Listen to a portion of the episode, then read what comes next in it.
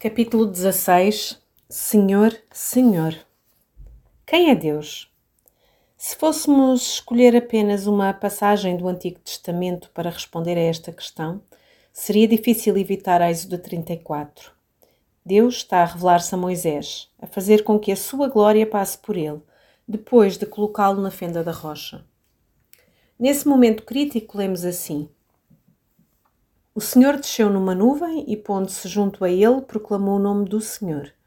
Tendo o Senhor passado diante de Moisés, proclamou: Senhor, Senhor, Deus misericordioso e compassivo, tardio em irar-se e cheio de bondade e de fidelidade, que usa de bondade com milhares, que perdoa a maldade, a transgressão e o pecado, que de maneira alguma considera inocente quem é culpado, que castiga o pecado dos pais nos filhos e nos filhos dos filhos até à terceira e quarta geração. Tirando a própria encarnação, talvez este seja o ponto alto da revelação divina em toda a Bíblia. Uma forma objetiva de demonstrar isto é como este texto é utilizado no decorrer do Antigo Testamento. Vez após outra, os profetas posteriores a Moisés recorrem a estes dois versículos de Êxodo para afirmar quem Deus é. Uma destas ocorrências está no contexto imediato do versículo que consideramos há pouco, em Lamentações 3. No versículo anterior da passagem, Deus é descrito como tendo compaixão segundo a grandeza da sua misericórdia. E o autor usa diversas das principais palavras em hebraico por trás da revelação de Êxodo 34. Muitos outros textos também ecoam Êxodo 34, em Números 14, Neemias 9, Salmos 5, Isaías 63, Joel 2, Jonas 4 e Naum 1.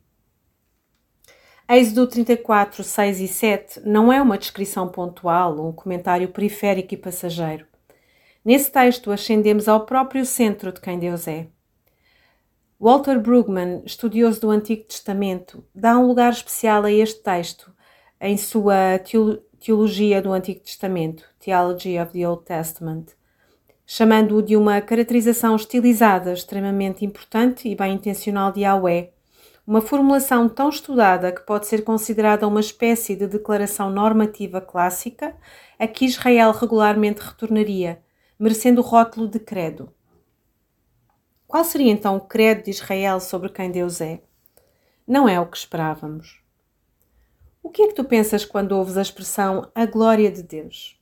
Imaginas o tamanho imenso do universo? Uma voz trovejante e assustadora que vem das nuvens? Em Êxodo 33, Moisés pede a Deus: Rogo-te que me mostres a tua glória. E como é que Deus responde? Farei passar toda a minha bondade diante de ti. Bondade? A glória de Deus não tem nada a ver com grandeza? Bem, aparentemente não. Então Deus continua a falar de como ele tem misericórdia e graça de quem ele quiser.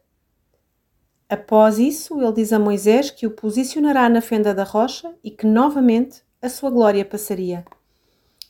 Quando o Senhor passa, novamente a sua glória é definida em 34, 6 e 7, como sendo uma questão da sua misericórdia e graça. Lemos assim: Misericordioso e compassivo, tardio em irar-se e cheio de bondade e de fidelidade, que usa de bondade com milhares, que perdoa a maldade, a transgressão e o pecado, que de maneira alguma considera inocente quem é culpado, castiga o pecado dos pais nos filhos e nos filhos dos filhos, até à terceira e quarta geração. Quando falamos da glória de Deus, estamos a falar de quem Deus é, do que Ele é, do seu resplendor singular, do que torna Deus, Deus. E quando o próprio Deus define o que é a sua glória, Ele surpreende-nos maravilhosamente. Os nossos instintos mais profundos esperam que Ele troveje, executando os seus juízos, batendo com a mão na mesa, Esperamos que a inclinação do seu coração seja retribuir os nossos desvios. Então, Êxodo 34 segura o nosso braço e faz-nos parar. A inclinação do coração de Deus é a misericórdia. A sua glória é a sua bondade. A sua glória é a sua humildade. Pois grande é a glória do Senhor. Embora o Senhor seja sublime, ele atenta para o humilde. No Salmo 138. Considera as palavras de Êxodo 34 misericordioso e compassivo. Estas são as primeiras palavras que saem da boca de Deus após proclamar o seu nome. O Senhor ou Eu sou. As primeiras palavras. As únicas duas palavras que Jesus utiliza para descrever o seu coração são manso e humilde, em Mateus 11. E as duas primeiras palavras que Deus utiliza para se descrever são misericordioso e compassivo. Deus não revela a sua glória como Senhor, Senhor, exigente e preciso, ou Senhor, Senhor, tolerante e conivente, ou Senhor, Senhor, desapontado e frustrado. A sua maior prioridade, o seu mais profundo deleite e a sua primeira reação, o seu coração, são misericórdia e compaixão. Ele gentilmente acomoda-se ao nosso nível em vez de nos atropelar com o dele. Tardio em irar-se. O termo hebraico diz literalmente de narinas longas.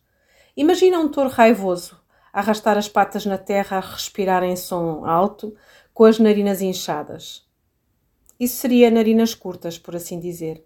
Mas o senhor tem narinas longas. Ele não tem o dedo no gatilho. É preciso uma provocação bem acumulada para suscitar a sua ira. Diferentemente de nós, que muitas vezes somos represas emocionais prestes a romper, Deus aguenta bastante. É por isso que o Antigo Testamento fala que Deus é provocado à ira pelo seu povo dezenas de vezes, especialmente em Deuteronômio, 1 e 2 livro de Reis e Jeremias. Mas nem uma vez sequer nos é dito que Deus é provocado ao amor ou à misericórdia. A sua ira requer provocação. A sua misericórdia está engatilhada, prestes a transbordar. A nossa tendência é pensar a ira divina está engatilhada, prestes a explodir. A misericórdia divina demora a vir. E é exatamente o contrário. A misericórdia está prestes a explodir à mínima coisa. Para seres humanos caídos, como aprendemos no Novo Testamento, acontece o contrário. Nós precisamos ser provocados a amar uns aos outros segundo Hebreus 10. Yahweh não precisa de provocação para amar, somente para se irar. Nós não precisamos de provocações para nos irarmos, somente para amarmos. Novamente, a Bíblia é uma longa tentativa de desconstruir a nossa visão natural de quem Deus realmente é. Cheio de bondade e de fidelidade. Estes são termos pactuais. Há uma palavra hebraica por trás de bondade. É a palavra Ezed, que se refere ao compromisso especial de Deus com o povo, a quem ele alegremente se vinculou numa aliança pactual inquebrável. A palavra fidelidade reforça esse ponto. Ele nunca vai deitar tudo a perder, frustrado, mesmo que tenha todas as razões que o seu povo lhe tenha dado. Ele se recusa a até mesmo conceber a ideia de nos abandonar à nossa própria sorte ou de afastar o seu coração de nós, como fazemos com quem nos magoa. Portanto, ele não simplesmente passa por um compromisso pactual de mão aberta, mas ele transborda nele. O seu compromisso determinado por nós nunca acaba. Que usa de bondade com milhares. Isto poderia ser igualmente traduzido como que guarda a misericórdia por até mil gerações, como se afirma explicitamente em Deuteronômio 7. Saberás que o Senhor teu Deus é que é Deus, o Deus fiel, que guarda a aliança e a misericórdia por até mil gerações para com os que o amam e obedecem aos seus mandamentos. Isto não significa que a sua bondade acaba com a geração número mil e um. É a maneira de Deus dizer: O meu compromisso convosco não tem data de validade. Vocês não se vão conseguir livrar da minha graça. Não podem vencer a minha misericórdia. Vocês não podem fugir da minha bondade. O meu coração é vosso que castiga o pecado dos pais nos filhos e nos filhos dos filhos até à terceira e quarta geração.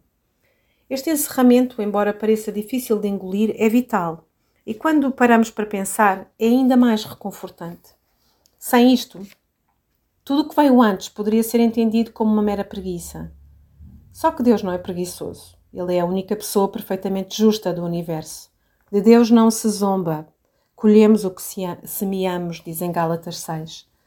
O pecado e a culpa transmitem-se de geração em geração. Vemos isso ao nosso redor o tempo todo neste mundo. Porém, percebe o que Deus diz. O seu amor pactual desce até mil gerações, mas ele castiga pecados geracionais apenas até à terceira ou quarta geração. Vês a diferença? Sim, os nossos pecados serão transmitidos para os nossos filhos e os nossos netos. Todavia, a bondade de Deus será transmitida de um modo que inexoravelmente engolirá todos os nossos pecados. As suas misericórdias viajam até mil gerações, superando em muito a terceira ou quarta geração. Deus é assim. Segundo a sua própria palavra, este é o seu coração. A assimetria de Êxodo 34 impressiona-nos. Misericórdia e amor ocupam a maior parte do espaço. A justiça retributiva é reconhecida, mas quase como uma adenda. John Owen formulou bem ao comentar esta passagem.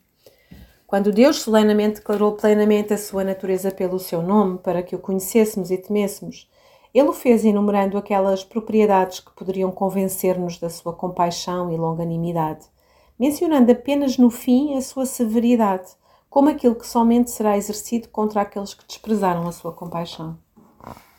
Os puritanos entendiam que nesta revelação a Moisés, Deus está a abrir o fundo do seu coração. Na suprema revelação de Deus de todo o Antigo Testamento, o próprio Deus não sente a necessidade de equilibrar a comunicação da misericórdia com comunicações imediatas e proporcionais da sua ira. Pelo contrário, ele descreve-se nas palavras de Richard Sibbes revestido de todos os seus doces atributos. Sibbes continua e diz: Se quisermos conhecer o nome de Deus e ver como Ele tem prazer e deleite em se revelar a nós, vamos conhecê-lo pelos nomes que aqui proclama, mostrando que a glória do Senhor no Evangelho brilha especialmente na sua misericórdia. O que vemos em Êxodo 34 e que Owen e Sibbes confirmam ecoa pelo resto da Bíblia, como em Isaías 54, onde o Senhor diz: por um breve momento te deixei, mas te trarei de volta com grande compaixão. Escondi o meu rosto de ti por um instante, num impulso de indignação. Mas me compadecerei de ti com amor eterno, diz o Senhor, o teu Redentor. A partir de um certo ângulo, a vida cristã é a longa jornada de deixar para trás, ano após ano, as nossas suposições naturais de quem Deus é, substituindo-as lentamente pela insistência do próprio Deus de quem Ele é isto é difícil e leva tempo. Vários sermões e muitas aflições são necessárias para que creiamos que o coração de Deus é misericordioso e compassivo, tardio em irar-se. A queda de Gênesis 3 não só nos trouxe condenação e exílio, ela também entrincheirou nas nossas mentes pensamentos obscuros sobre Deus. Pensamentos que somente são cortados pela raiz após uma exposição prolongada ao Evangelho no decorrer dos vários anos. Talvez a maior vitória de Satanás na tua vida hoje não seja o pecado em que tu cais regularmente, mas os pensamentos obscuros sobre o coração de Deus, que te fazem buscar este tipo de coisas e te deixam frio diante dele. Contudo, é claro, a prova final de quem Deus é não se encontra em Êxodo, mas em Mateus, Marcos, Lucas e João. Em Êxodo, Moisés não pôde ver a face de Deus e viver, porque isso fulminaria. Mas e se um dia os seres humanos vissem a face de Deus sem serem fulminados? Quando João fala que o Verbo se fez carne, ele diz: Vimos a sua glória. Era o que Moisés tinha pedido, mas não recebeu. Cheio de graça e de verdade, diz João, identificando Cristo como a plenitude das mesmas características de Deus em Êxodo 34. João não é o único evangelista que remete a Êxodo. Considera o seguinte: a revelação de Êxodo 34 vem após uma alimentação miraculosa, em Êxodo 16, e uma discussão do sábado, Envolve um líder representante de Deus a falar com Deus numa montanha e termina com o povo de Deus aterrorizado, depois pacificado e, por fim, a aproximar-se e a conversar com o líder representante de Deus quando ele deixa a montanha. Segue-se imediatamente a isto uma repetição do maravilhamento do povo quando o objeto do seu culto entra no meio do seu povo. Seguindo-se a isto, outro encontro entre o líder representante de Deus e Deus, resultando no brilho radiante do rosto do líder. Cada um destes detalhes repete-se em Marcos 6 e no seu contexto circundante quando Jesus anda sobre as águas. E agora podemos entender porque Jesus pretendia passar adiante dos seus discípulos, os quais lutavam com os seus remos no mar da Galileia.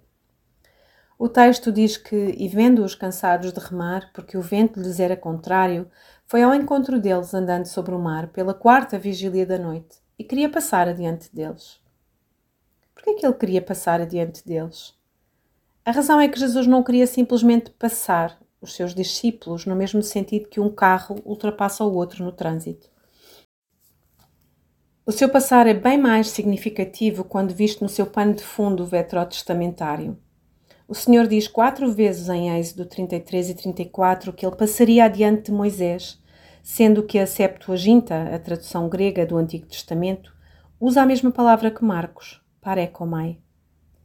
O Senhor passou diante de Moisés e revelou que a sua glória mais profunda é vista na sua misericórdia e graça. Jesus vai para fazer em carne e osso o que Deus fez em vento e voz no Antigo Testamento. Quando vemos o Senhor revelando o seu caráter mais genuíno a Moisés em Êxodo 34, estamos a ver a sombra que um dia cederá à realidade, Jesus Cristo, nos Evangelhos. Vimos em 2D o que explodiria no nosso contínuo espaço-tempo em 3D séculos depois, no clímax de toda a história humana.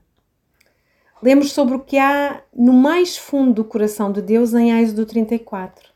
Mas este coração mostra-se no carpinteiro Galileu, que atestou que este era o seu coração ao longo de toda a sua vida e então provou isto quando foi para aquela cruz romana, descendo ao inferno do abandono divino em nosso lugar.